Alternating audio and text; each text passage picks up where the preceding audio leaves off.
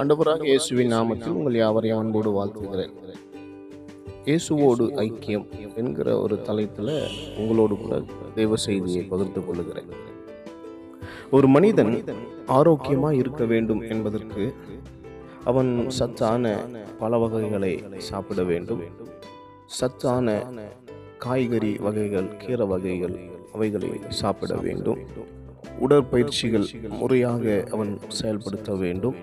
இப்படிப்பட்டதான காரியங்களிலே ஒரு மனுஷன் அதிக கவனம் எடுத்து அவன் செய்ய செயல்படுத்துகிற பொழுது அவனுடைய சரீரம் ஆரோக்கியமாக இருக்கும் ஒரு மனிதனுடைய ஆரோக்கியத்துக்கு இவைகளெல்லாம் கடைப்பிடிக்க வேண்டும் என்பது அவசியமாக இருந்தாலும் அது எல்லோருக்குமே பலன் கொடுக்குமா என்றால் கொடுப்பது இல்லை. நாம் ஆரோக்கியமாய் இருப்பதற்கு இவைகள் எல்லாம் அவசியம் என்றாலும் நம்முடைய சரீரத்தில் எந்த விதமான வியாதிகள் இல்லாதபடிக்கு சரீர பலனோடு கூட இருக்கிறவர்களுக்குத்தான் அது நூறு சதவீத பலனை தருகிறதாக இருக்கிறது. அதை போலத்தான் ஒரு மனிதன் பக்தி உள்ளவனாய் வாழ வேண்டும் என்று விரும்பினால் அவன் அநேக காரியங்களை பின்பற்ற வேண்டியதாக இருக்கிறது. தேவனுக்கு முன்பதாக பயத்தோடு இருப்பது ஆராதனை செய்வது ஜெபம் பண்ணுவது உபவாசித்து ஜெபிப்பது.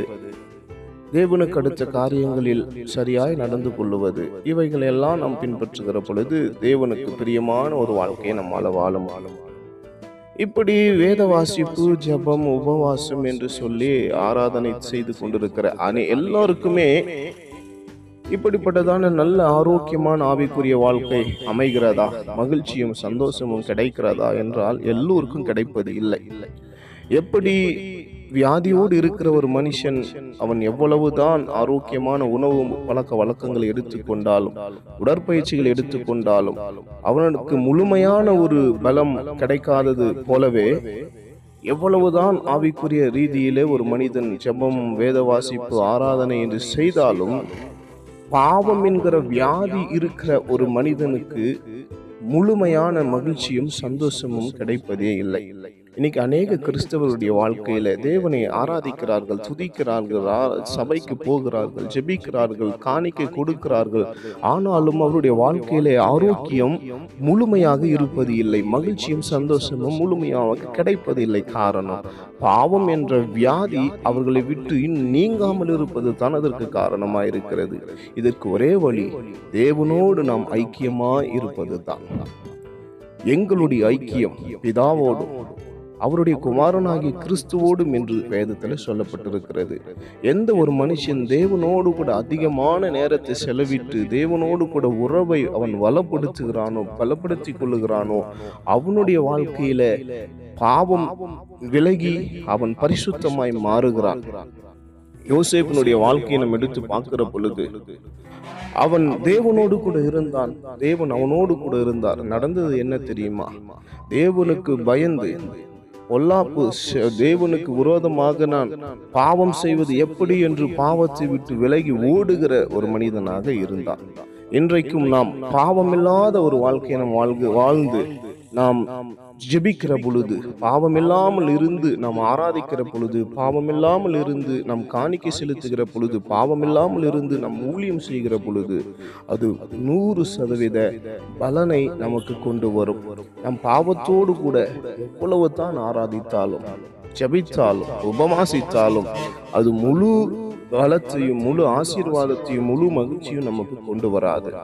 நாம் தேவனோடு கூட ஐக்கியப்பட வேண்டும். ஒவ்வொரு நாளும் தேவனோடு கூட கைகளை அவருடைய கரத்தை பிடித்து நடக்கிற ஒரு அனுபவத்துக்குள்ள நாம் இருக்க வேண்டும். அப்பொழுது பாவம் செய்யாதபடிக்கு கர்த்தர் நம்மை பாதுகாப்பார். பாவம் இல்லாதவருடைய மனிதனுடைய ஜெபத்தையே கர்த்தர் கேட்கிறார். நம்முடைய பாவம் தான் தேவனுக்கும் நமக்கும் நடுவாக பெரிய பிரிவாக பிளவாக இருக்கிறதாக வேதம் சொல்லுகிறது. பாவிகளுடைய ஜெபத்தை கர்த்தர் கேட்பதில்லை என்று வேதத்தில் சொல்லப்பட்டிருக்கிறது. பாவத்தோடு ஆராதிக்கிறவனுடைய ஆராதனையும் கர்த்தர் அங்கீகரிப்பதில்லை என்று வேதத்தில் பார்க்கிறோம். அதனால் நாம் பாவமில்லாதவர்களாக இருந்து பாவத்தை வெறுத்து பாவத்தை விட்டு விட்டு தேவனோடு கூட ஐக்கியமாயிருந்து கர்த்தருக்கு நாம் செய்கிற ஆராதனைகளும் ஜெபமும் உபவாசமும் நூறு சதவீத பலனை கொடுக்கும். அதுவே ஒரு மனிதனுக்கு முழுமையான மகிழ்ச்சியையும் சந்தோஷத்தையும் சமாதானத்தையும் கொண்டு வரும். நாம் இனி பாவம் இல்லாமல் வாழ கர்த்தர் நமக்கு கிருபை தருவாராக. உங்கள் யாவரையும் அப்படி கர்த்தருடைய கரத்தில் ஒப்பு கொடுத்து நீதியின் பாதையில் உண்மையின் பாதையில உத்தமமான வாழ்க்கையில நீங்கள் வாழுங்கள்.